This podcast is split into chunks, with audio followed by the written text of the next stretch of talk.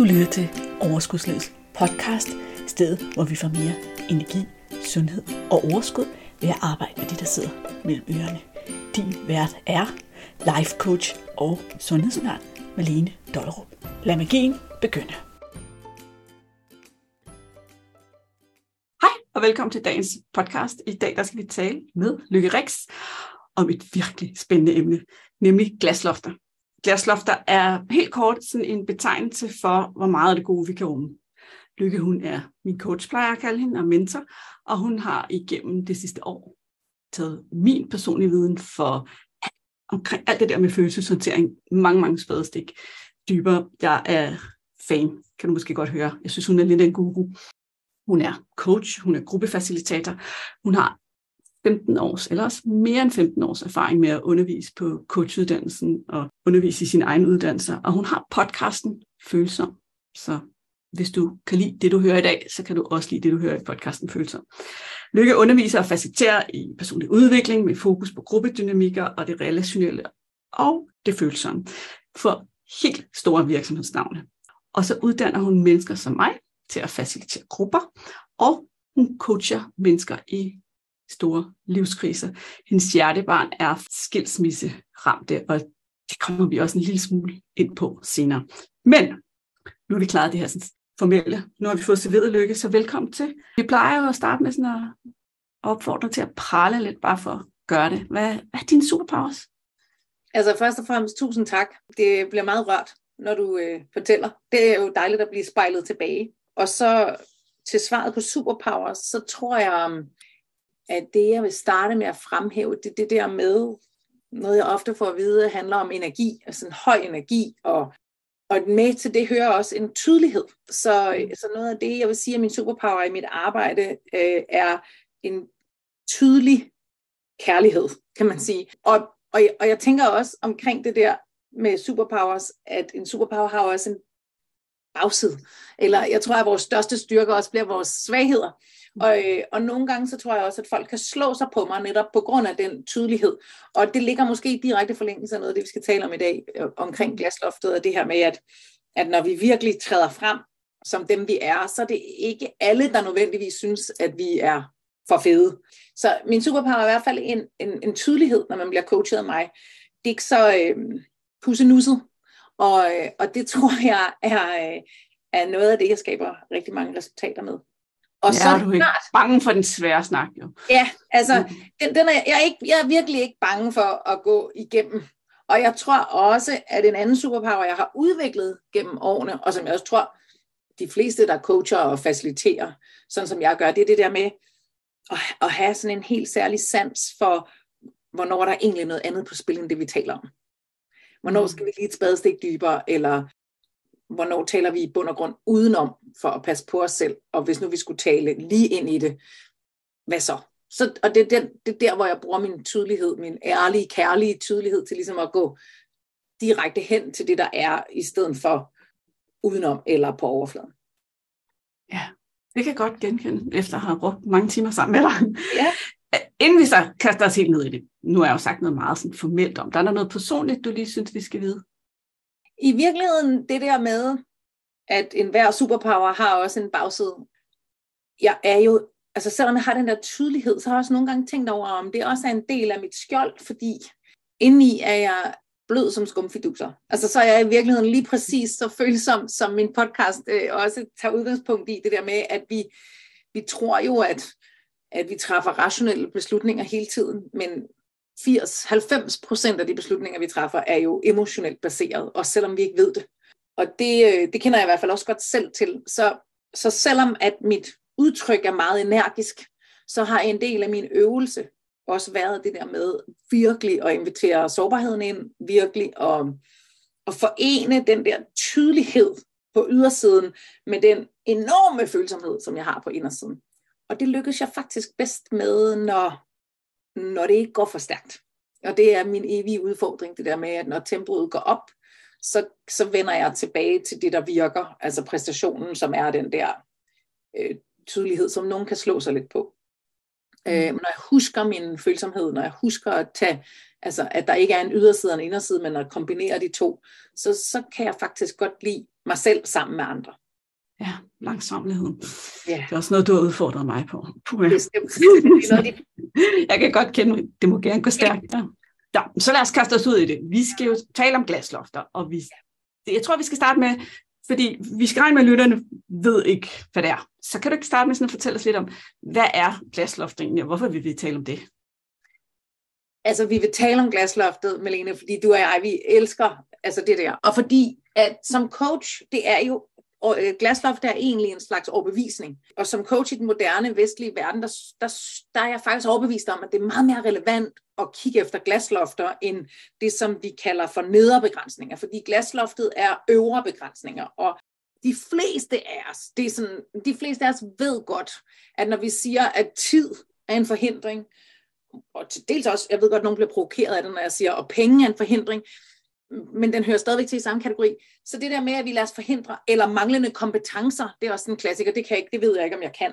Så det er det, vi kalder for nedre begrænsninger, og dem, der ligesom spænder ben for os. Men de fleste af os ved jo godt, at tid, det er et spørgsmål om prioritering.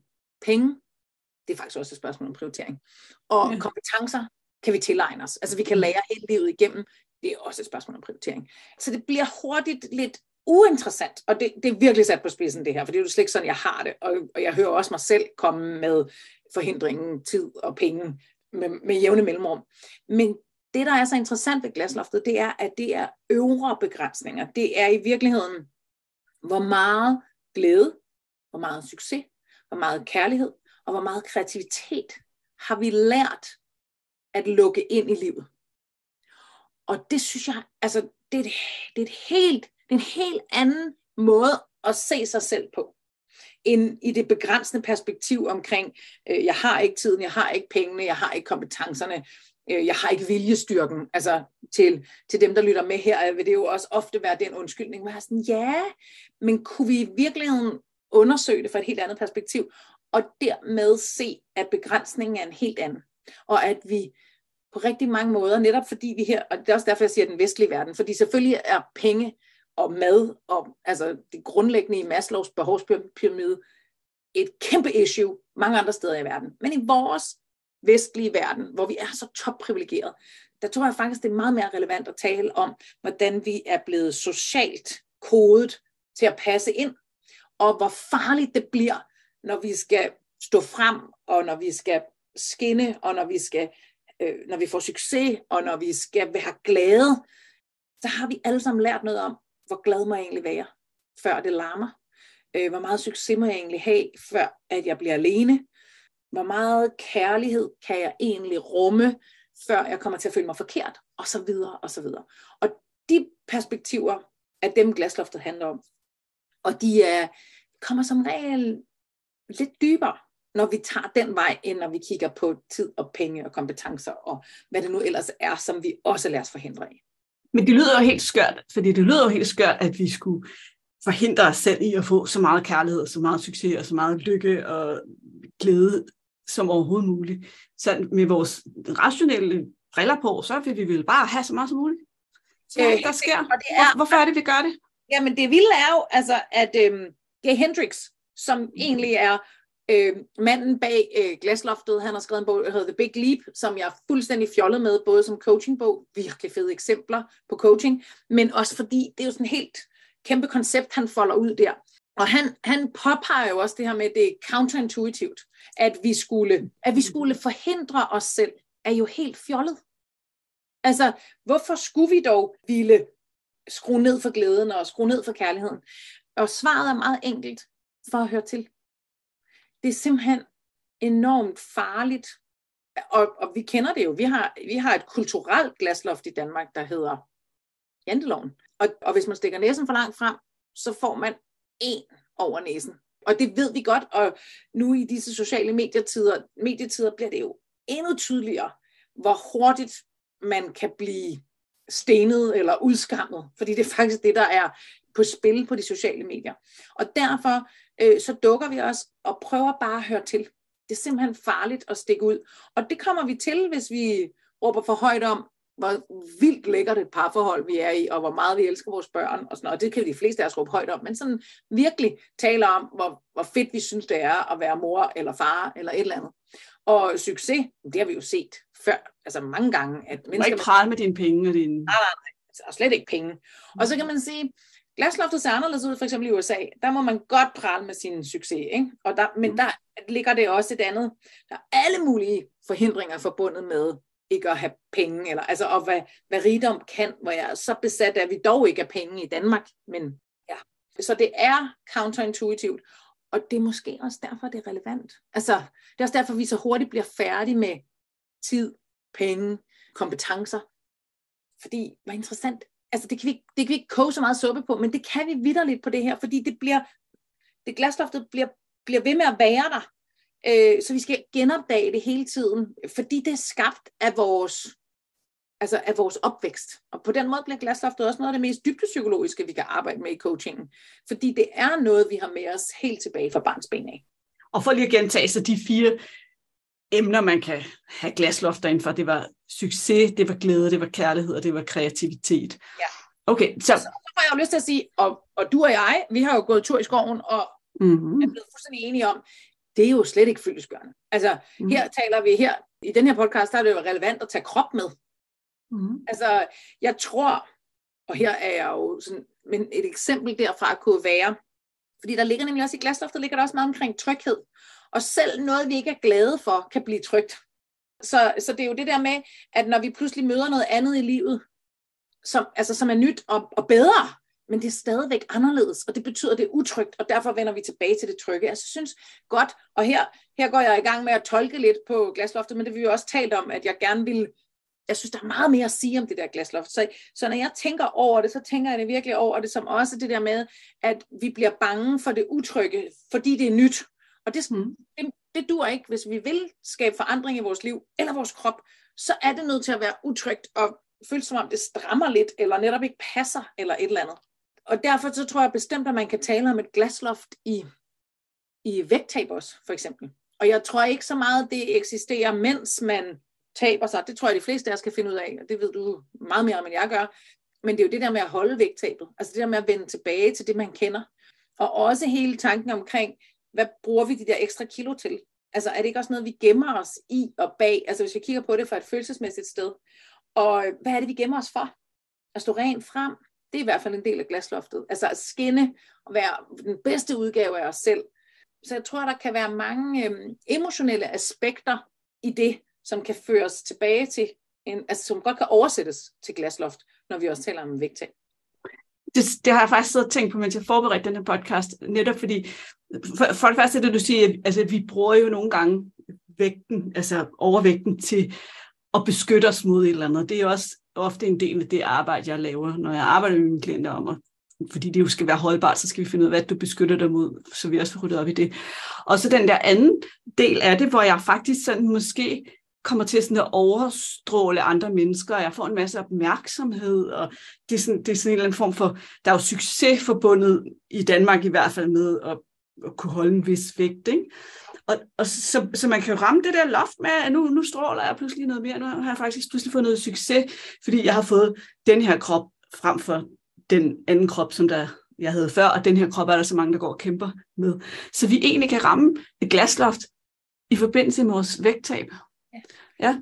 Men det tror, og i virkeligheden er det jo ret interessant, fordi jeg tror, at de fleste, der taber sig, opdager, at det handler ikke særlig meget om spejlbilledet.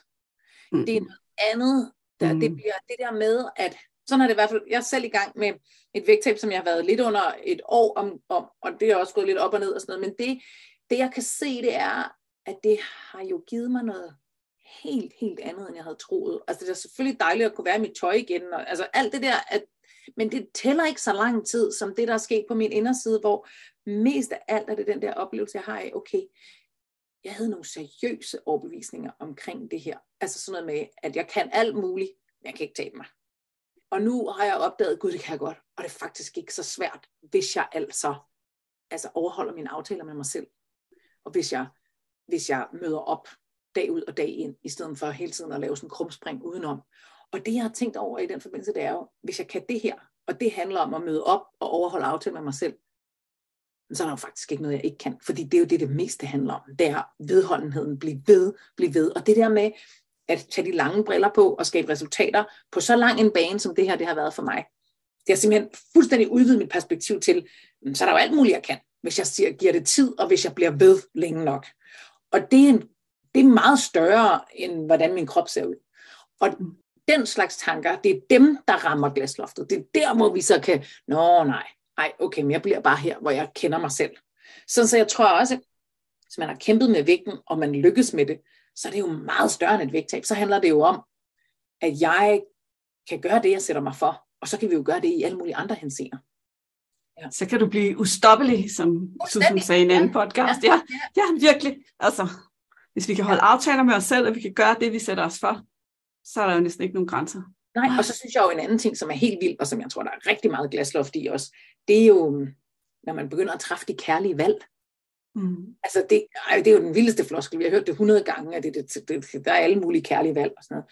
I praksis er det så afsindigt svært, fordi vi hurtigt, der er dele af os, der får oversat det kærlige valg til også at være det kedelige, når det handler om mad. Og, men, men, det er jo, men når vi virkelig sådan forbinder os til fornemmelsen af, det her er faktisk kærligt for mig. Jeg har ingen indre dialog om, at jeg ikke kan bestille takeaway i går. Altså, du ved, jeg hører mig selv sige, Jet, øh, min kæreste siger, ej, ved du hvad, jeg henter takeaway, jeg gider sgu ikke lave mad i aften, øh, og vi elsker det der tegmad og sådan noget, det er slet, det er slet ikke det, men jeg var sådan, nej, ved du hvad, det bliver sgu for besværligt for mig, når jeg sidder og skal tælle de der forårsruller, eller, altså ved, jeg gider ikke engang at byde mig selv det.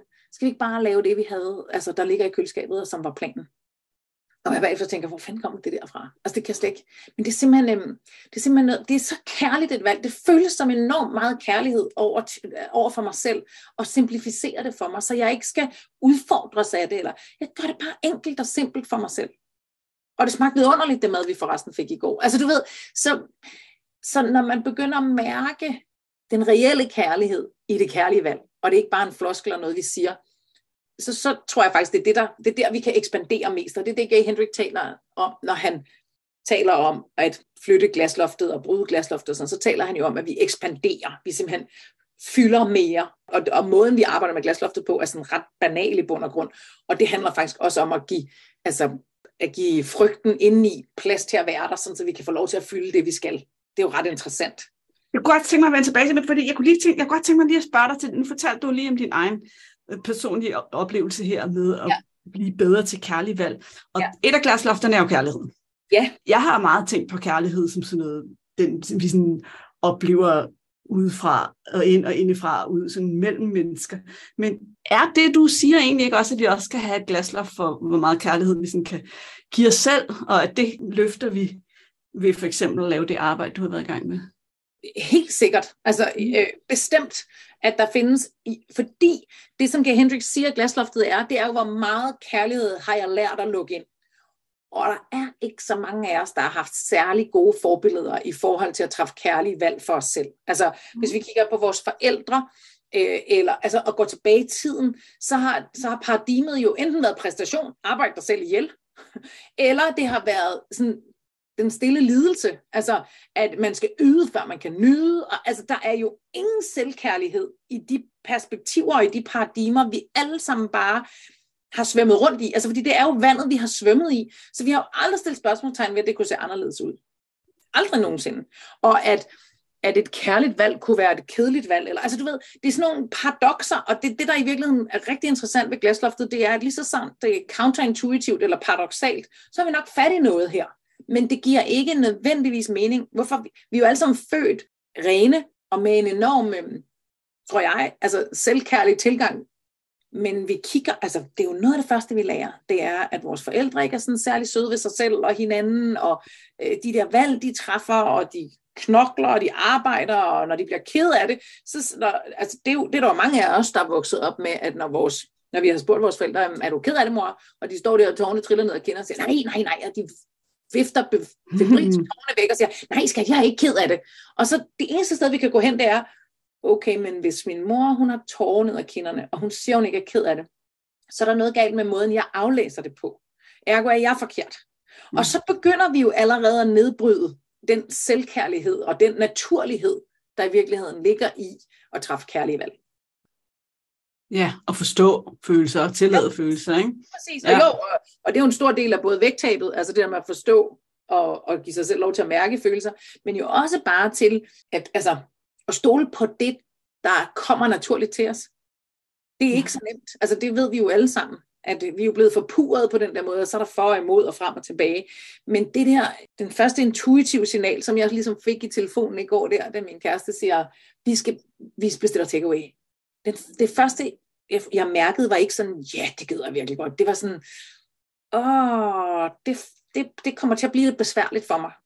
Og så i stedet for sådan at gå med, ej, det lyder også nemt og rart og lækkert, og, mm, fordi det er det virkelig, så kunne gå med det, jeg har brug for, i stedet for det, jeg har lyst til. Og du, du ved jo om nogen, hvor meget jeg taler om det.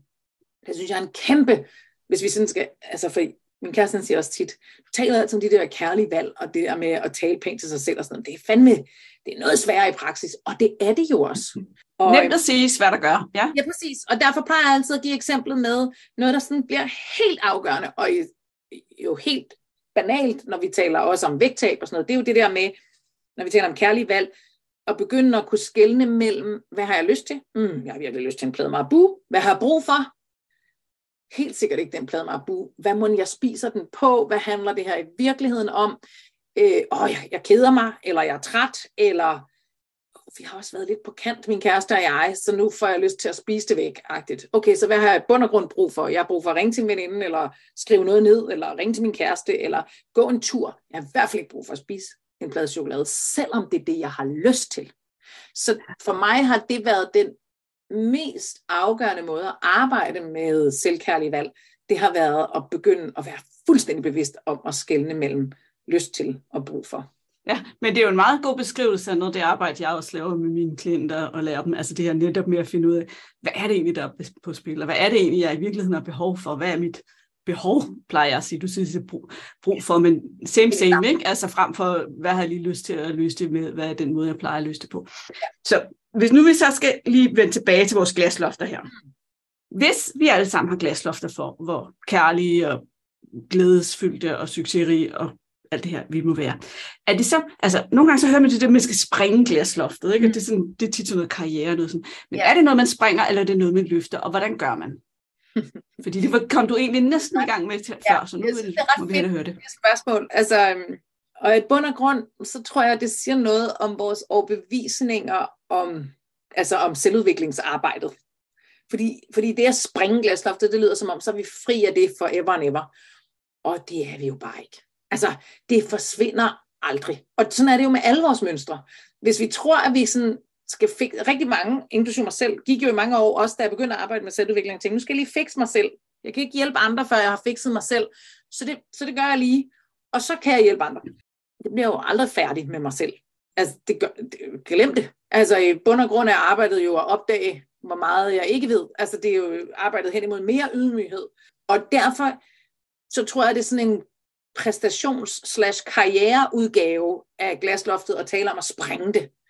Det tror jeg ikke er muligt. Det tror jeg simpelthen ikke. Altså alt udviklingsarbejde er jo et langt sejt træk. Altså det der med at bryde et mønster og flytte noget er en rå og langsomlig proces, fordi der findes ikke nogen quick fixes. Altså, hverken i vægttab eller nogen som helst andre steder. Øhm, hårdt for os utålmodige mennesker, men sandt. Virkelig, virkelig hårdt. Ja. Og det er faktisk også noget af det, jeg tror, der har været vildest for mig ved mit vægttab. Det har været det der med, at jeg lykkedes med at gøre noget så vedholdende og med så små, kontinuerlige skridt. Det tror jeg sgu aldrig har gjort før på den måde. Altså det, det er bare, det, det, er jo, det er jo et halvt kilo ad gangen. Det, det er det sunde vægttab, og det er det realistiske, og det, altså ellers så holder vi op med at spise og sådan noget. Altså det har været så langsomligt. Og det der med at blive ved, og så ikke tænke over det hver dag, men bare blive ved, det, det er ret vildt, synes jeg. Så det er bare for sådan at, at tale ind i det der med den langsomlighed.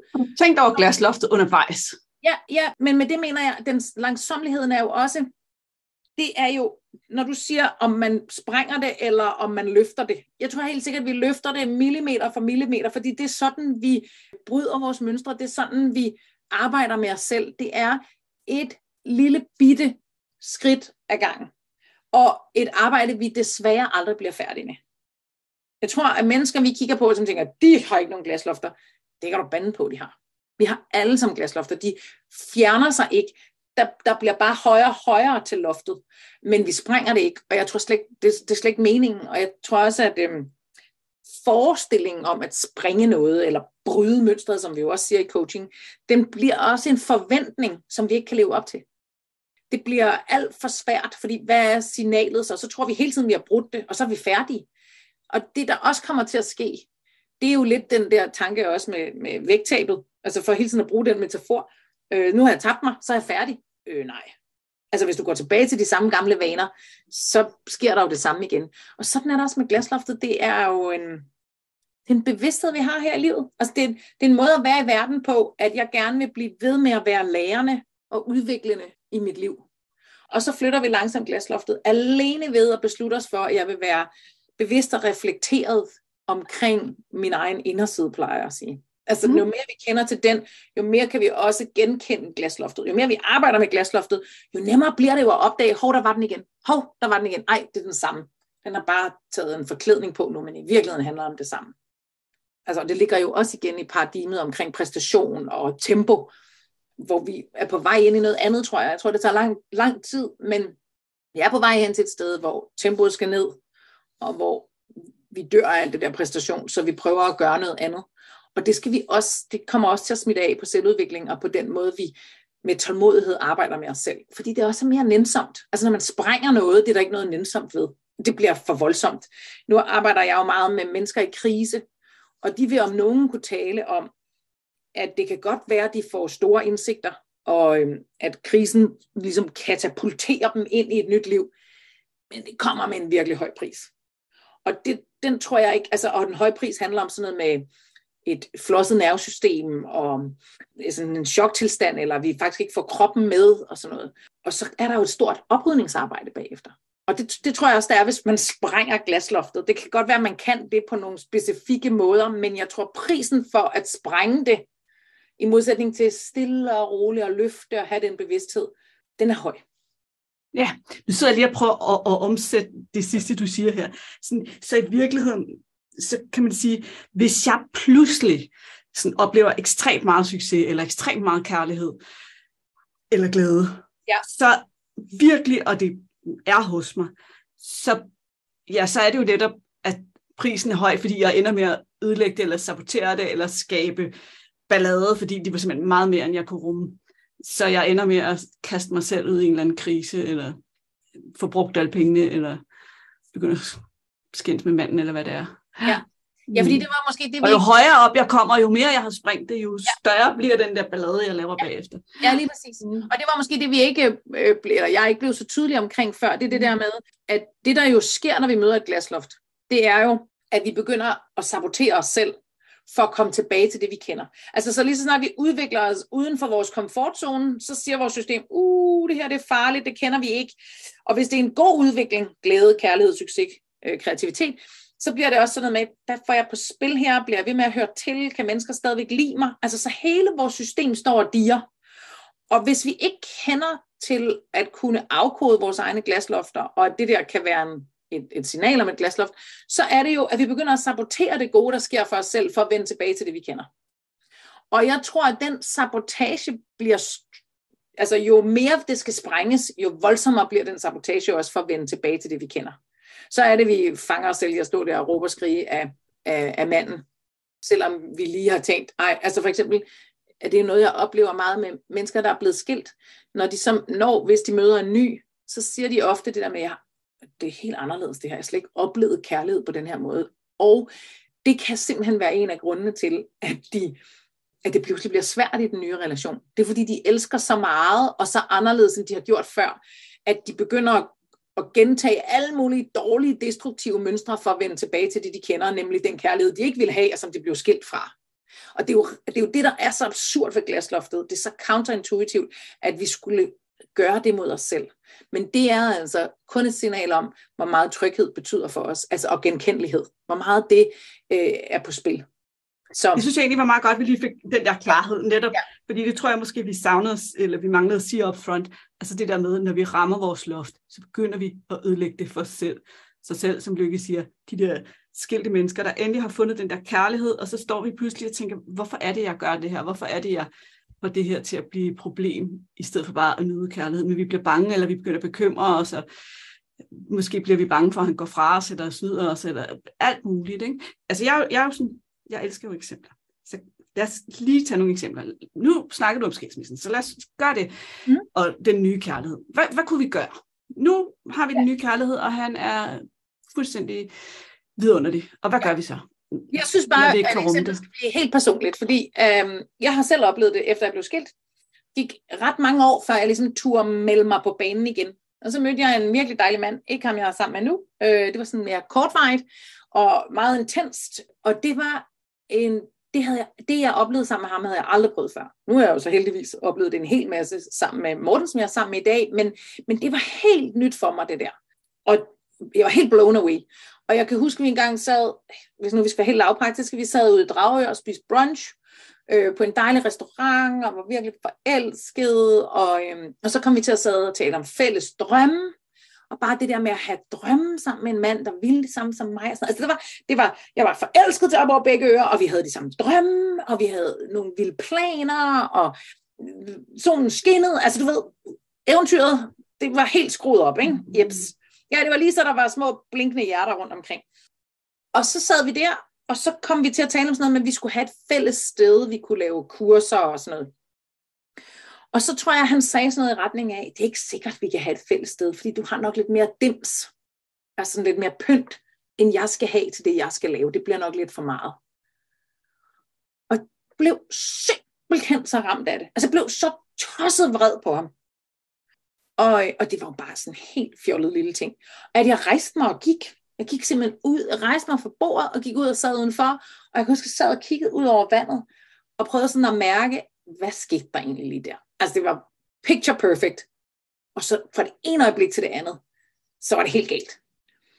Og så var det jo, at jeg kom i tanke om G. Hendrix, fordi det er nemlig ofte beskrivelsen af glasloftet, det der med, at det, det skifter fra det ene til det andet, uden at vi hovedet, der er ingen tegn på noget. Det skifter bare. Så, så i stedet for at tænke, åh, nu fik jeg godt nok ødelagt det, så begyndte jeg at tænke, hvad nu hvis det her var et glasloft? Altså, hvad nu hvis det var et glasloft? Og han siger altid, G. Hendrix, når der for eksempel er sådan et skænderi ud af det blå, gå lige tilbage til øjeblikket før skænderiet. Hvad var det for en god følelse, eller hvad var det, der var, altså, hvad var det, der skete lige før skænderiet? Og det, der var sket lige før skænderiet, var, at jeg havde siddet der med de der blinkende hjerter hele vejen rundt om og tænkt, den dejligste mand, og øh, den, altså øjeblikket var vidunderligt, øh, fælles drømme, stor forelskelse, altså var fuldstændig fyldt op af en helt ny slags kærlighed. Som mit system så ikke kunne rumme. Så det jeg opdagede, det var, at jeg havde saboteret det, fordi det var simpelthen for meget for mit system, det der. Så derfor startede jeg skænderi. Og det, Hendrik siger, det er, okay, så gå lige tilbage for, til før skænderiet. Og mærk den følelse, og det i det her tilfælde var det jo så kærlighed. Mærk følelsen. Hvor bor den henne, og for mig boede den i hjertet. Og så siger han, læg en hånd på det sted, hvor den følelse, du ikke kunne rumme, den bor. Og træk så vejret ned til følelsen, og få forestilling om følelsen, og lad den ekspandere. Altså så træk vejret ned til den, og på indåndingen giv den lov til at fylde hele dit bryst. Og så sid lige lidt med det. Og det gjorde jeg der udenfor og kiggede ud over vandet i Dragør. Og så kom min kæreste ud og sagde, øh, det, det, det må du undskylde, eller jeg, vidste ikke, jeg ved ikke lige, hvad der skete. Og det var simpelthen, altså så kunne jeg bare være sådan, hey, at det ved jeg heller ikke, eller det ved jeg faktisk lige præcis. Det var mig, der lavede drama. præcis. Jeg lavede simpelthen lige et drama, fordi jeg kunne ikke rumme, hvor glad jeg egentlig er for dig, og hvor stort det her er for mig. Og det er godt nok noget andet at sige efter et skænderi, end hvorfor vil du ikke have mit dims og dut, eller hvad det nu er, der kan, altså du ved, så fortsætter vi jo bare. Men det her, det var, det var så tydeligt for mig, at det simpelthen var mig, der ikke var i stand til at rumme det, jeg oplevede. Og det tror jeg simpelthen, vi oplever hele tiden på den lille og den store skala. Det her var sådan en ret stor skala, men det er jo også, det er jo også i forhold til vægttab. Når vi lykkedes med noget i tre dage, er det bare kører. Uh! Nu har jeg spist sådan, som jeg har aftalt med mig selv, at jeg vil spise, og det kører bare det er ret vildt, eller tre dage, og så bliver det til fem dage og sådan noget. Og så lige pludselig, så står vi der med flødeskumskage over det hele. Hvis nu vi ikke kiggede på det som bare, hvor jeg er svag, og slår os selv oven i hovedet med det, men egentlig kiggede på det som, hvad skete der egentlig lige før flødeskumskagen? Hvad var tanken der? Var den, hold kæft mand, hvis jeg fortsætter det her, så har jeg smidt de der 10 kilo inden XYZ, og så skal jeg have den der kjole, og det bliver nøj, for jeg glæder mig. Nøj, hvor jeg stolt af mig selv. Og så et øjeblik efter, så står vi med en halv flødeskumskage i munden. Hvad nu, hvis vi ikke kiggede på det som bare, jeg er svag, nu faldt jeg i, men som i, hvad var det for noget godt, jeg ikke kunne rumme? Hvad var det, altså var det min egen stolthed? Var det min, min begejstring? Min glæde over mig selv? Min vedholdenhed? Hvad var det, jeg ikke kunne rumme? Og kan jeg lige prøve at skabe forbindelse til det igen? Og så give min stolthed og min vedholdenhed lov til at være der? Kan jeg trække dig ned til den? Og jeg synes jo, noget af det, der... Fordi glasloftet, synes jeg, er så massivt en, en, en idé. Altså, jeg er helt vild med den. Og derfor synes jeg også nogle gange, det er sådan lidt lidt træls, at måden vi arbejder med det på, er bare at trække vejret ned til det og lade det lov, få lov til at være der. Men i bund og grund er det jo også... Det lyder næsten fornemt. ja, det er det. Og, og i bund og grund er det jo også sådan, vi arbejder med følelser. Altså, øhm, mm. de følelser, vi ikke vil have. Altså, på den måde giver det mening, selvom det lyder så nemt. Fordi det handler jo om, at når der er noget, der ikke må være i vores system, altså, what we resist persists. Så, så om det er stor kærlighed eller stolthed over et vægttab, eller succes, eller hvad det nu måtte være, så handler det jo om, at vi vil gøre det mindre. Og sådan er det også med følelser, når vi har følelser til at gå væk, og det er ofte vores strategi, at vi bare ikke mærke dem, så er det, de virkelig banker på og bliver små uartige børn og virkelig laver ballade. Så, så når der er store følelser på spil, eller når vi bliver ramt af noget, både glæden og vreden og alt muligt andet, så handler det jo også om, jeg sidder lige her. Altså jeg havde sådan en vild oplevelse den anden dag, Malene, hvor jeg, hvor jeg øhm, underviste sammen med en meget, meget kær kollega, og, øh, og det var sådan, sådan en øh, fin oplevelse. Og så på et tidspunkt, så, øh, så kom hun over ved siden af mig og lagde hånden, armen om mig, og så sagde hun et eller andet med, ja, nu skal vi nok ikke snakke mere. Altså, og hun afbrød mig for at sige det. Nu er det vist jeres tur til at sige noget. Og så ramte hun jo bare sådan en af de der, jeg kender den simpelthen så godt, en dyb, gammel, gammel skam om, I altid har fået at vide at være for meget. Altså, og om at snakke for meget, og grine for højt, og ville for meget, og alt sådan noget. Og, og, og det var så vildt, fordi nu sad jeg jo der som underviser, så, og hun var jo i gang med at dirigere slagets gang, så jeg kunne sidde helt stille på min stol.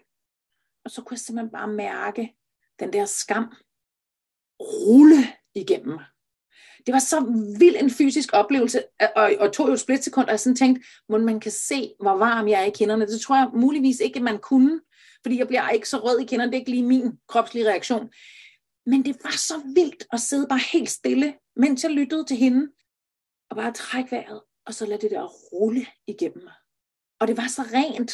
Altså fordi jeg netop lige fik det øjeblik, det ikke var mig, der var på, og sådan noget, så, kunne man jo, så kunne det godt være, at jeg var kommet til at have reageret på en eller anden måde. Men jeg fik lige freden, og der var ingen, der så det. Ingen, der lagde mærke til det. Og det var gigantisk inde i mig. Men det var også så ren en passage, at det var væk. Det bare igennem, ja. Det var bare ah, det er en fin sekunder. Ja. ja, fordi jeg plejer faktisk at sige det med de her følelser. Altså nu snakker jeg jo mest om de negative, som folk spiser ja. på også. Ikke? Men det der med, at, at det er lidt ligesom, vi tager den der badebold, altså vi bliver ved med at prøve at holde den ned under vandet, og vi kæmper og kæmper og kæmper. Ikke?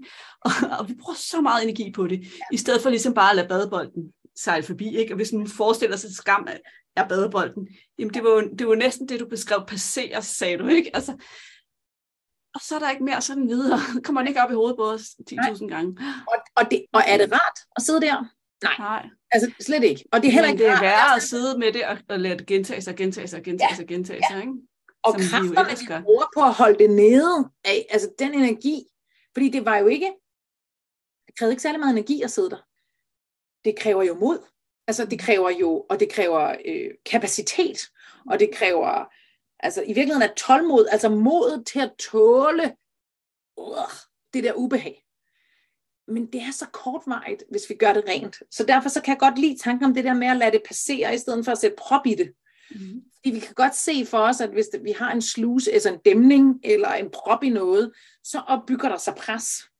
Og det er svært at gå med, og når, det så, når så dæmningen på et tidspunkt vælter, eller proppen den springer af, så er det aldrig på et særligt passende tidspunkt. Så alternativet er jo det her med, jeg sidder med det, jeg trækker vejret, og så mærker jeg det som noget fuldstændig fysisk og kropsligt. Og på den måde, selvom det lyder så nemt, når vi taler om glasloftet, så er jeg også helt overbevist om, at det faktisk er det, der skal til.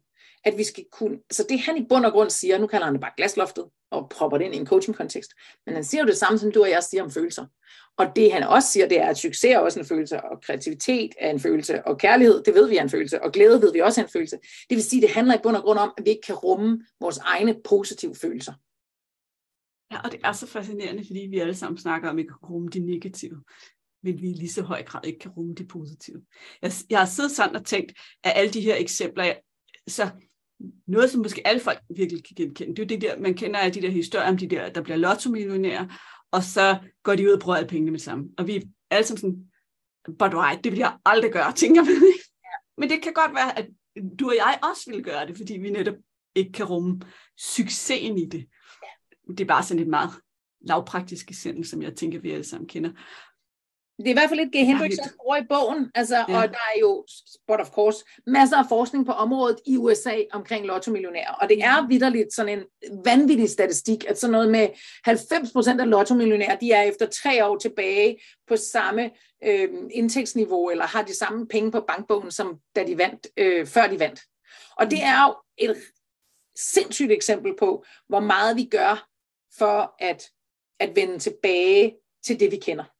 Og det, der så bare er helt vildt ulykkeligt med de der lottomillionærer, som G. Hendricks refererer til, det er jo så, at i mellemtiden er de så ofte blevet skilt og har mistet deres bedste venner. Og, altså fordi der er så mange uenigheder om penge, at både at de selv har haft svært ved at rumme det, og helt sikkert også, at deres omgivelser har. Så det har været sådan noget, at nu skulle de pludselig betale det hele, og hvis de så sagde nej til det, så synes folk, de var nogle røve, og så videre, og så videre. Så man sidder tilbage med samme økonomiske niveau, som man havde før lotto millionen, og så er man desuden sandsynligvis både blevet skilt og har mistet sine venner og øh, ser ikke sin... uden kærlighed og venner og alt det andet sjov. Ja.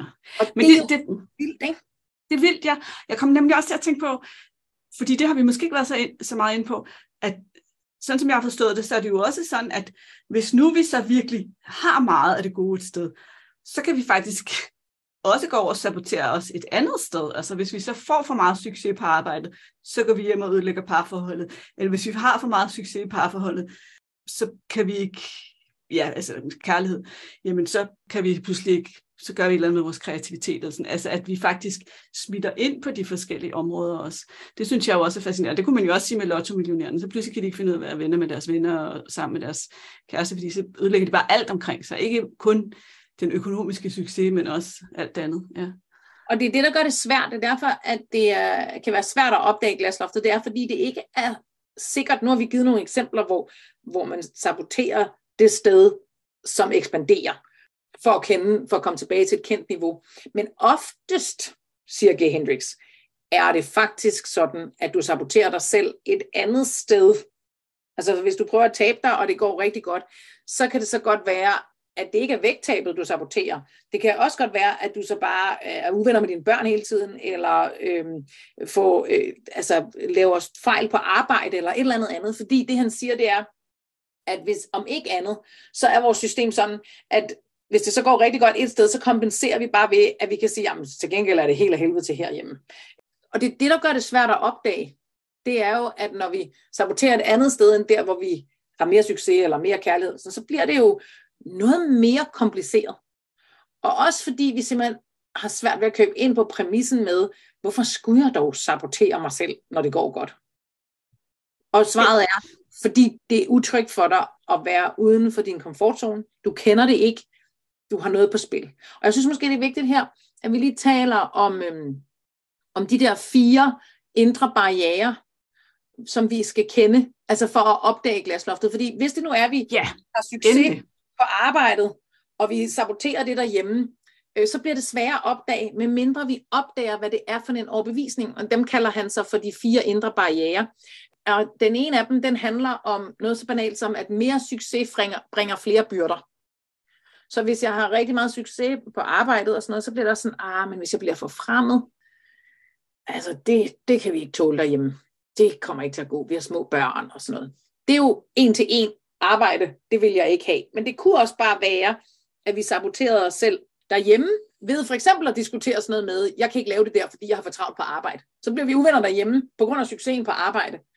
Fordi vi har overbevisningen, mere succes bringer flere byrder.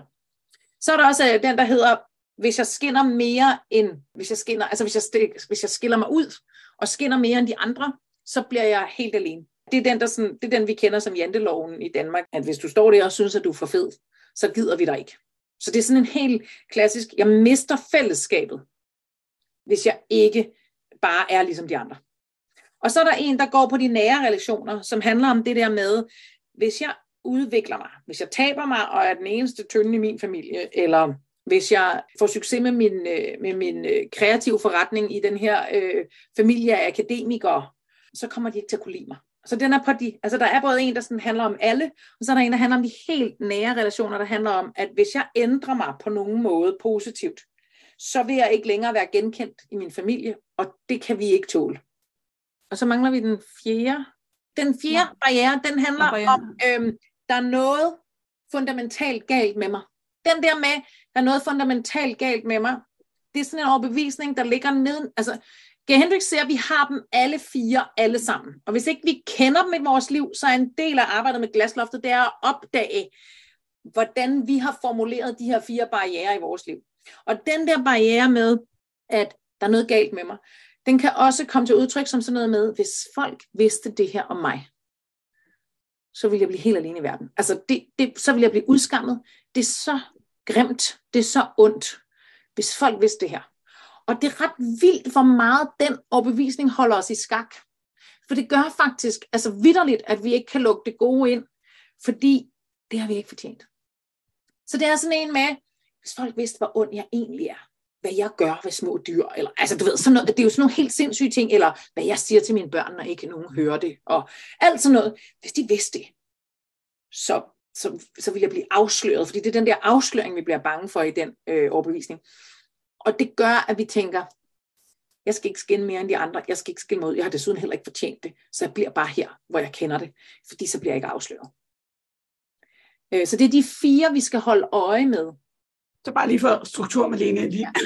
Så overbevisning om, at succes giver flere byrder, mm. og det her med, at hvis jeg skiller mig ud, så bliver jeg alene, ja. og så det her med, at hvis jeg udvikler mig, så kan så kan familien ikke lide mig, acceptere mig, genkende mig. Ja. Og så den her med, at, øh, at der er noget galt med mig, og hvis folk de opdager det, så vil jeg sådan blive, blive afsløret, eller ja. afstødt, udstødt, ja. lukket ud. Ja, ja. Yep. Godt. Fire. Vi skal, og der er oftest, når jeg arbejder med folk, så siger de, jeg kender godt den der, den der, men det der, det er slet ikke relevant for mig. Og så siger jeg som regel bare, okay, man begynder at gå på opdagelse i, hvornår det alligevel er. Altså fordi pointen er, at når vi opdager alle fire barriere i vores liv, så bliver det også nemmere at opdage vores glaslofter. Det er simpelthen bare det, der er pointen i det. Så vi har den alle sammen, men den kan være skjult, eller den kan være mindre.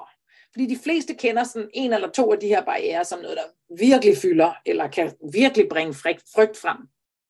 Men, men det er ikke sikkert, at de alle sammen er blevet fodret lige meget, dengang vi var små. Så vi skal være opmærksom på dem alle fire. Vi har dem alle fire alle sammen øh, siger Gay Hendrix. Og det lyder vel også på en eller anden måde rigtigt, ikke? Jo. Øh, og, altså, altså nu har du faktisk været ret flink til at sætte det også i et vægttabsperspektiv.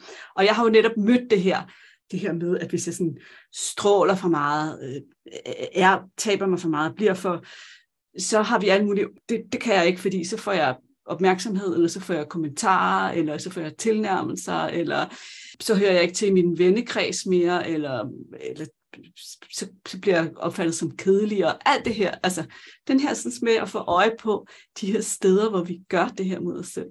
Og selvom at man kan sige, at nogle gange så hører jeg jo også det her med, jamen, jamen det er fordi, jeg har oplevet at få de her kommentarer.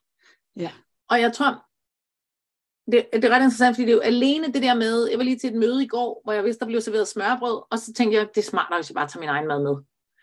Og det er jo faktisk, altså det tror jeg, de fleste, der øh, har prøvet at tabe sig, de kender til det der med, at man jo nærmest skal komme til at være udenfor. Men det, jeg har lagt mærke til, det er jo, det handler om, hvad jeg selv tænker om det. Mm. Altså, så jeg tog ligesom resolut min madpakke frem, og det var sådan, Nå, har du selv mad med? Ja, det har jeg, fordi sådan og sådan og sådan. Du ved, så når vi selv ejer det, altså det er fordi, vi gør, vi gør os selv mindre, og det er jo også en del af glasloftet, det der med sådan at dukke sig, fordi nu tager jeg mine gulerødder frem og sådan noget. Hvad nu med at tage dem frem med stolthed? Altså, og det der, når folk siger, øh, åh, du kan da godt tage et glas vin, eller en halv kage, skader ikke. Så må vi jo stå på mål for os selv, altså uden at hisse os op. Men det der med, ejer vi den egentlig? Og jeg synes ofte, det, altså det er den indflydelse, vi har. Vi kan ikke bestemme, hvad folk siger, som jo i virkeligheden handler om dem selv. Det er jo, ja, det plejer jeg også altid at sige. Det handler om dem. Ikke? Selv, altså, du har en selvdisciplin, de ikke har. Men vi kunne jo lade være med sådan, altså, hvis vi ejer den og siger, ved du hvad, det har du på sin vis ret i, men for mig er det bare mere kærligt at bare helt lade være. Og jeg har faktisk ikke lyst. Eller hvad det nu er, vi siger. Hvis vi virkelig ejer den, så, så lægger vi den også død. Så det er jo, når vi gør os mindre i den der, og det er jo glasloftet der, når vi sådan putter os og tænker, om de er også ret, og jeg skal heller ikke sidde her og være særlig. Jo, du skal. Jo, du skal. Jo, du skal. Ja. ja. ja, eller, altså jeg tænker, man kan enten sidde tænke, jeg skal ikke sidde her og være særlig og gøre mig til, eller en anden variation kunne være, at der er noget galt med mig, når jeg ikke kan styre mig, og, så, og det kan alle se, når jeg sidder her med min egen mad. Det kunne jo, kunne jo også være en, man ramte ind i. Men, Apropos det, det der, de må ikke vide, der er noget galt med mig. Ja, og så kan man så sige, så må man jo undersøge det. Måske er der noget om det. Det behøver vi ikke at sidde og kringe ud ved det bord der. Altså det, det skal vi bare tage os kærligt af selv. Altså så det kan jo godt være, nej, jeg har faktisk lidt svært ved at styre det. Og især fordi det er så lang tid siden, jeg har fået det. Eller det der med at gå med. Altså det der med at indrømme det. Det er jo også sådan, vi kommer af med alle hemmelighederne. Det er ved at sige, ja, det er sådan, det er. Og det er så befriende, når vi kan sige, ja, det er rigtigt. Altså, hvis der endelig skulle være nogen, der sagde, det, det er jo det. Ja. Nej, og det er jo sådan, vi lægger den død også, både indeni og udenpå. Det er ved bare at, ja, sådan er det. Det er, meget, det, det er jeg fuldstændig med på. Det er, sådan, et, det er også vildt befriende at være sammen med mennesker, der bare sådan, sådan er det. Ja. Jeg er ikke god til det hele. Det her, det er min flov. Ja, det er så rart at vide, at andre mennesker også er fejl, ikke? Jo, lige ja. præcis.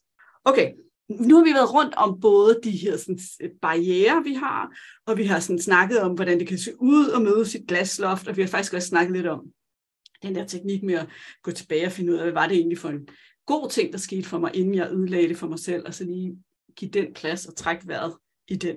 Og så kunne jeg måske godt tænke mig, at vi snakkede sådan lidt om, men der er sådan lidt det der med, hvad er det, hvad er det vi gør? Vi, vi ødelægger det for os selv ved at, at skændes eller ved at putte os. Hvad, hvad er der ellers, vi gør? Bekymrer mm. os også, ikke? Jo, tænker jeg. bekymring er nok den allerstørste. G. Hendrix siger, at alle bekymringer er et tegn på, at du har ramt et glasloft. Og det er jo sådan ret ekstremt, fordi prøv at tænke på, hvor meget vi bekymrer os hver dag. Men han siger, du må godt bekymre dig om ting, du kan gøre noget ved. Så når du kører i din bil og tænker, gud, slukkede jeg strygernet? Det må du gerne bekymre dig om, fordi der kan du vende om og tage hjem og tjekke det. Men langt det meste af det, vi jo bekymrer os om, er ting, vi ikke kan tjekke eller gøre noget ved. Og de kører bare i loop, de der bekymringer. Og G. Hendrik siger, at når det looper sådan for os, så skal vi gå tilbage til lige før vi begynder at bekymre os, og se om vi kan finde en god følelse der, som vi har haft svært ved at rumme. Og det klassiske eksempel på det her, det er jo det her med, øh, måske oplevede vi det mest da børnene var små, men vi har alle sammen stået og kigget på et sovende lille barn, og blevet så ekstremt opfyldt af kærlighed, at vi jo næsten bevidst, de færreste af os har måske været bevidst om det, men det føles jo nærmest, som om vi ikke kan rumme så meget kærlighed. Og lige der i det øjeblik, så er det, tanken slår os, hvad nu, der sker noget med dem? Og det er verdens bedste eksempel på det, han beskriver som bekymringen, at Nøj, hvor jeg elsker det der lille sovende væsen, der ligger der, og hvor er de dog kære, som de ligger der og sover. Og næste gang sådan, shit, tænk hvis de blev kørt ned. Altså, det er så vildt, hvordan vi simpelthen klapser den der kærlighed og glæde, vi oplever i det. Den bliver slået helt hjem til start. Fordi den er så ren og ekstrem. Den der kærlighed og glæde, som vi kan opleve til vores børn. Altså den er den noget af det reneste, vi ligesom kan opleve. Og så derfor så taler han rigtig meget om, at vi skal begynde at lægge mærke til bekymring, og så skal vi gå tilbage til før bekymringen, og finde ud af, hvad var det egentlig, vi mærkede der, øh, i stedet for at loope med på den der bekymring. så taler han rigtig meget om skænderier, altså det der med, når vi uenigheder, diskussioner, sådan noget småtteri, altså ikke de der kæmpe store værdimæssige diskussioner. Det kan handle om nogle helt andre dybere mønstre i vores parforhold for eksempel. Og sådan noget. Men det der med, lidt eller det der eksempel ude fra Dragør, hvor vi sidder og hygger over en dejlig brunch, og så ud af det blå, et eller andet helt åndssvagt argument omkring, hvor meget pynt der skulle være i et fælles lokal. Det er simpelthen helt tosset. Og der siger han også, hvis det der opstår ud af det blå, så er det sjældent skænderiet, det handler om, men den gode følelse eller oplevelse, du havde lige før skænderiet. Og så taler han faktisk også om småskavanker. Og eksemplet der med småskavanker, det er jo, hvor mange gange har mennesker ikke oplevet, at lige før en virkelig vigtig præsentation, der får vi ondt i halsen. Eller ligger syge, eller skal være på panodiler for overhovedet at kunne levere, og sådan noget. altså når noget er rigtig vigtigt for os. Jeg læser lidt i hans tekst også, at han måske, altså, der er i hvert fald nogen, der tager den videre end det, jeg taler om, at al sygdom i virkeligheden er en signal på glasstof. Der går jeg simpelthen ikke hen. Altså, det kunne jeg aldrig finde på. Kraft er kraft og en forfærdelig sygdom og sådan noget. Så, man kan, så jeg synes, vi taler om småskavanker. Jeg har sådan et fint lille eksempel fra en sommerferie, hvor jeg, mine børn var ret små, og jeg, og jeg ville gerne på en længere tur med dem. Når jeg så sagde, at jeg ville køre selv til Sydfrankrig med dem, så var folk sådan med så små børn på bagsædet og helt alene, og, og de, alt det der. Og til sidst så tænker jeg, måske er det ret. Måske er det ret i, at jeg slet, det er måske helt vildt, det jeg forestiller mig, at jeg kan køre derned selv. Og så, og så da jeg havde tænkt det, så var jeg sådan, ej, virkelig? Kan du ikke? Du ved, så hentede jeg lige mig selv hjem, og så var jeg sådan, gud kan jeg da køre derned? Det er der ikke nogen, der skal bestemme. Det gør jeg. Og sekundet efter, der øh, forstod jeg foden ved at falde ned ad trappen. Og så kan man sige, okay, jeg er ikke også bare en klumpe dumpe, og jo, det er jeg, sådan helt generelt. Men måske er jeg mest klumpe dumpe der, hvor jeg har noget på spil. Altså, jeg kan i hvert fald simpelthen så tydeligt se, hvordan jeg godt kan sætte det ind i det perspektiv. At de der småskavanker, heldigvis kørte jeg med automatgear, og det var den anden fod og sådan noget. Men det var jo bare sådan ret sindssygt. Okay, det var millimeter fra, at jeg ikke kunne have kørt afsted. At jeg havde saboteret det for mig selv. Jeg kom så til at tænke på, altså med sygdom faktisk, ja. jeg sidder og siger det her, at min, min den ældste, han elsker vinter, han elsker sne, han elsker, elsker, elsker at stå på ski. Og han har simpelthen præsteret på så mange af vores skiferier at blive syg på skiferien. Altså det er ligesom om, det er måske også hans glædesloft. Så bliver han bare syg, og man er bare sådan, Emil, hvordan kan det være, at du altid bliver syg på ski? Altså, ja. hvad er det med dig? men, han bliver men det så fuld af glæde, at, ja, præcis. Ja. ja. Og så er der en hel, øhm, så er der den helt klassiske, som handler om det der med ikke at kunne tage imod anerkendelse. Og det er jo ret en, det er jo en til en, kan vi godt forstå det, fordi når glasloftet handler om alt det gode, der sker os, så kan det jo godt give mening, at vi ikke kan tage imod anerkendelsen for det. Men det er jo bare det der med at se det i et andet perspektiv, at lige så snart vi er sådan, ah, pjat med dig, og nej, så smart ser jeg slet ikke ud, eller pyt, det var da ikke noget. Altså, lige så snart vi deflekterer, det ved jeg ikke, det, om det hedder på dansk, men det siger man på engelsk, altså, altså du ved, afviser, kan man sige. Ja. Øh, anerkendelsen, så er der også tale med glasluft. Og den synes jeg er ret enkel, og en, den kan vi i hvert fald alle sammen lægge mærke til. Tag nu den anerkendelse ind, og lad være med at afvise den. Og så er der tre andre symptomer, han taler om, som jeg plejer at skrive sammen til integritet. Altså, som handler om sådan noget med, at vi holder op med at sige sandheden. Det kan bare være sådan nogle små hvide løgne. Men sådan noget med, at vi kommer, går lidt ved siden af, og vi kommer til, øh, også i nogle, i nogle hensener, at lade være med at sige det, vi i virkeligheden mener. Altså, forskellige udgaver af at være ude af integritet er også symptomer på glasloft. Og jeg er vild med de her symptomer, som altså er småskavanker, skænderier, bekymringer, afvise anerkendelse, og så ud af integritet. Når vi begynder at kigge på de her symptomer, som netop et symptom på glasloftet, i stedet for bare, når nu er jeg ude af integritet, så får vi simpelthen en invitation til at arbejde med glasloftet og begynde at tænke over, okay, men hvis jeg står her, hvorfor siger jeg ikke helt sandheden? Hvad, hvis jeg siger sandheden, hvad får jeg så på spil? Hvad er det så? Hvad, hvor er det, jeg skruer ned for mig selv, når jeg siger... Altså, det er jo, det er jo også det er jo kæmpe... Vi hører jo hele tiden om det der med, at jeg skal lære at sige nej, og så hører jeg mig selv sige ja hele tiden. Det er et eksempel på et glasloft. Altså, hvad er det, der sker, hvis du siger nej? Jamen, så står du ved dig selv. Er du så en sur mokke, eller er du så en, der ikke gider hjælpe andre? Eller, du ved, det er dommen for de andre er jo også en slags glasloft. Men det der med, når vi virkelig står ved os selv, så får vi noget på spil. Og ja, det gør vi. Vi bliver utrolig tydelige. Og det er farligt, hvis vi skal blive i vores komfortzone. Og når vi hele tiden skubber til glasloftet, så er vi i integritet, og at vi tager imod anerkendelsen, og vi stopper øh, diskussionen, og vi sætter tempoet ned, så vi ikke falder ned ad trappen og forstuer foden. Eller, altså du ved, det der med, så ejer vi den. Det er jo virkelig det, det handler om. Det synes jeg faktisk var nogle rigtig gode eksempler at slutte på, og jeg tænker også, at jeg skriver de her i episodenoterne, så lytterne lige kan vende tilbage til at sige, okay, det her, det her, de tegn, der skal ud og holde øje med, fordi vi faktisk været igennem rigtig meget på den her team, vi har brugt yeah. nu. Så jeg tænker også, at vi skal runde den af her, Lykke. Yeah. Men jeg tænker lige, du skal lige have chancen. Er der noget, du gerne vil være spurgt om, som jeg kan spurgt dig om? Mm. Nej, det synes jeg ikke. Jeg synes faktisk også, at vi har talt om en masse fine ting i konteksten Glastoft, altså de ja. selvkærlige valg og om følelseshåndtering, synes jeg også, vi er omkring, som jo er et altså total yndlingstema for mig.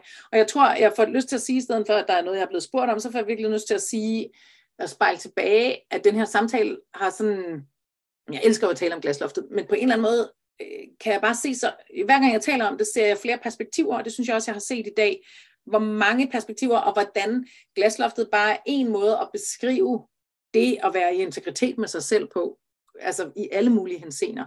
Så, så nej, jeg synes, vi har været rigtig godt omkring.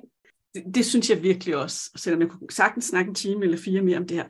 Men hvis nu vi skal runde af, så skal vi gør noget meget vigtigt, fordi der sidder garanteret nogen og tænker, hende der lykke vil jeg gerne lære noget mere om. Ikke? Måske vil jeg lytte til hendes podcast, eller hun sagde noget om, hun var havde noget med skilsmisser og alt det her. Så fortæl lige, hvor kan, hvor kan de finde dig? Hvordan kan de, kan de lege med dig, Lykke?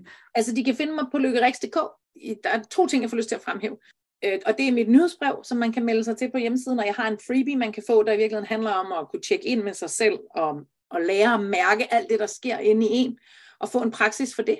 Og den er både indtalt og er også som sådan en pdf. Og jeg gør mig rigtig umage med det nyhedsbrev. Altså mine nyhedsbrevslæsere er meget særlige for mig. Og jeg har faktisk også lavet et særligt øh. Så hvis man genkender sig selv der, så synes jeg, man skal melde sig til der. Øh, det er helt gratis, begge dele. Og det samme er podcasten, som jo er totalt hjertebarn for mig, følsom, som handler om alt det, vi har talt om i dag, og meget mere. Og jeg synes, jeg har nogle spændende gæster på besøg, og, og får flere her i foråret og efteråret. Og jeg får bare lyst til at sige, at jeg har jo faktisk lavet sådan en undervisningsepisode om glasloftet, som øh, gennemgår no, altså de samme ting, som vi har gjort her, men jeg synes bare, at vores kontekst, og måske synes jeg virkelig, at vi er noget bredere omkring her. Men hvis man ligesom har brug for the highlights, så kan man også lytte til den podcast, jeg har lavet om emnet. Og, så jeg øhm, tænker, vi sætter link til både selve podcasten, men også direkte til episoden i episodenoterne. Ja, og derudover, så laver jeg jo netværk, sådan noget, jeg kalder mentornetværk, hvor man kan over næsten et helt år altså så har jeg lavet sådan en lille kinderæg. Man får mentoring af mig. Man får øh, altså netværket, som jeg tror, vi undervurderer værdien af. Altså jeg, jeg, fællesskab er deldymer moderne. Vi kan alt muligt, når vi gør det sammen. Altså det har vi slet ikke talt om nu her. Men det er virkelig også øh, sådan en kæphest for mig, det der med, at 1 plus 1 giver 3. Og så selvfølgelig den personlige udvikling, om det er din karriere, du vil udvikle, eller noget, der skal ske i dit privatliv, så ved vi, at det tager tid. Så det der med at mødes med nogle ligesindede, og mødes med mig, der kan give sparring over en længere periode. Det der med, når vi gør noget og fokuserer på det, apropos vægttab, i øh, ikke bare tre måneder, men i, i 10 måneder, som det her netværk var, det flytter alt muligt. Og der er vi så igen tilbage med det der lange seje træk, og det der vigtige i, at vi sætter tid af til det, vi gerne vil skabe og udvikle og opnå. Og så er der jo selvfølgelig endnu et hjertebarn, nemlig skilsmisse. Ja, jeg sidder og tænker, hvad med skilsmisseklubben? Fordi i skilsmisseklubben, altså der er jo allerede nogen, der melder sig ud her, fordi heldigvis er de ikke skilt. Men det der, det, der er særligt ved skilsmisseklubben, det er, at de fleste får taget sig af deres ydre skilsmisse. Du ved, flytter fra hinanden og finder ud af at dele børnene. Det finder de ikke altid ud af. Det er også en del af det. Men det, som vi har meget fokus på i skilsmisseklubben, er hvis vi ikke har oplevet den indre skilsmisse. Og det kan enten være, at vi ikke er blevet følelsesmæssigt skilt. Det er der rigtig mange, der ikke bliver, når de bliver skilt på papiret. Og det skaber så meget uro i samarbejdet omkring børnene. Men det kan også være, um, at det er rigtig svært, som var det for mig selv. Jeg var virkelig knust virkelig længe. Så det var simpelthen så svært for mig at blive glad igen. Apropos glasloftet. Det kan også være, at man har et svært samarbejde med, med den anden forældre eller man har børn, der lider i det. Så det der med, når skilsmissen larmer, så har vi brug for et sted at komme hen og opdage, at vi ikke er alene. Og det er derfor, jeg har lavet Skilsmisseklubben. Og den går jo hånd i hånd med, at jeg tilbyder det her livskrise-coaching. Altså coaching, og definitionen af en livskrise, den er jo meget forskellig fra person til person. Det jeg plejer at sige, det er, hvis der er store følelser på spil i dit liv, så vil jeg gerne gå ved siden af dig og hjælpe dig i den periode, sådan så at du i hvert fald kan tage ansvar for følelserne, og de ikke skal skabe alt for mange altså problemer for dig, når der nu er alt muligt andet, der larmer i dit liv. Så det er noget med at skabe rum til, at her må du have det, som du har det, og til at hjælpe folk igennem den indre krise, sådan så de kan tage ansvar for den ydre krise. Super. Vi sætter links til det hele i episoden. Yes. Tak, fordi du kom, Lykke. Tak, jeg kan godt få lov til at, at, at nørde glasloftet igen sammen med dig. Jeg ved, vi deler den her begejstring for glasloftet, mm. så tusind tak for i dag. Hey, inden du løber, ikke at abonnere på podcasten, så du ikke går glip af en eneste episode. Og skulle du have fingre i den gratis videotræningsserie Vægtab med din hjerne, så smut ind på overskudslivet.dk videoserie så lander den første video i din indbakke i dag.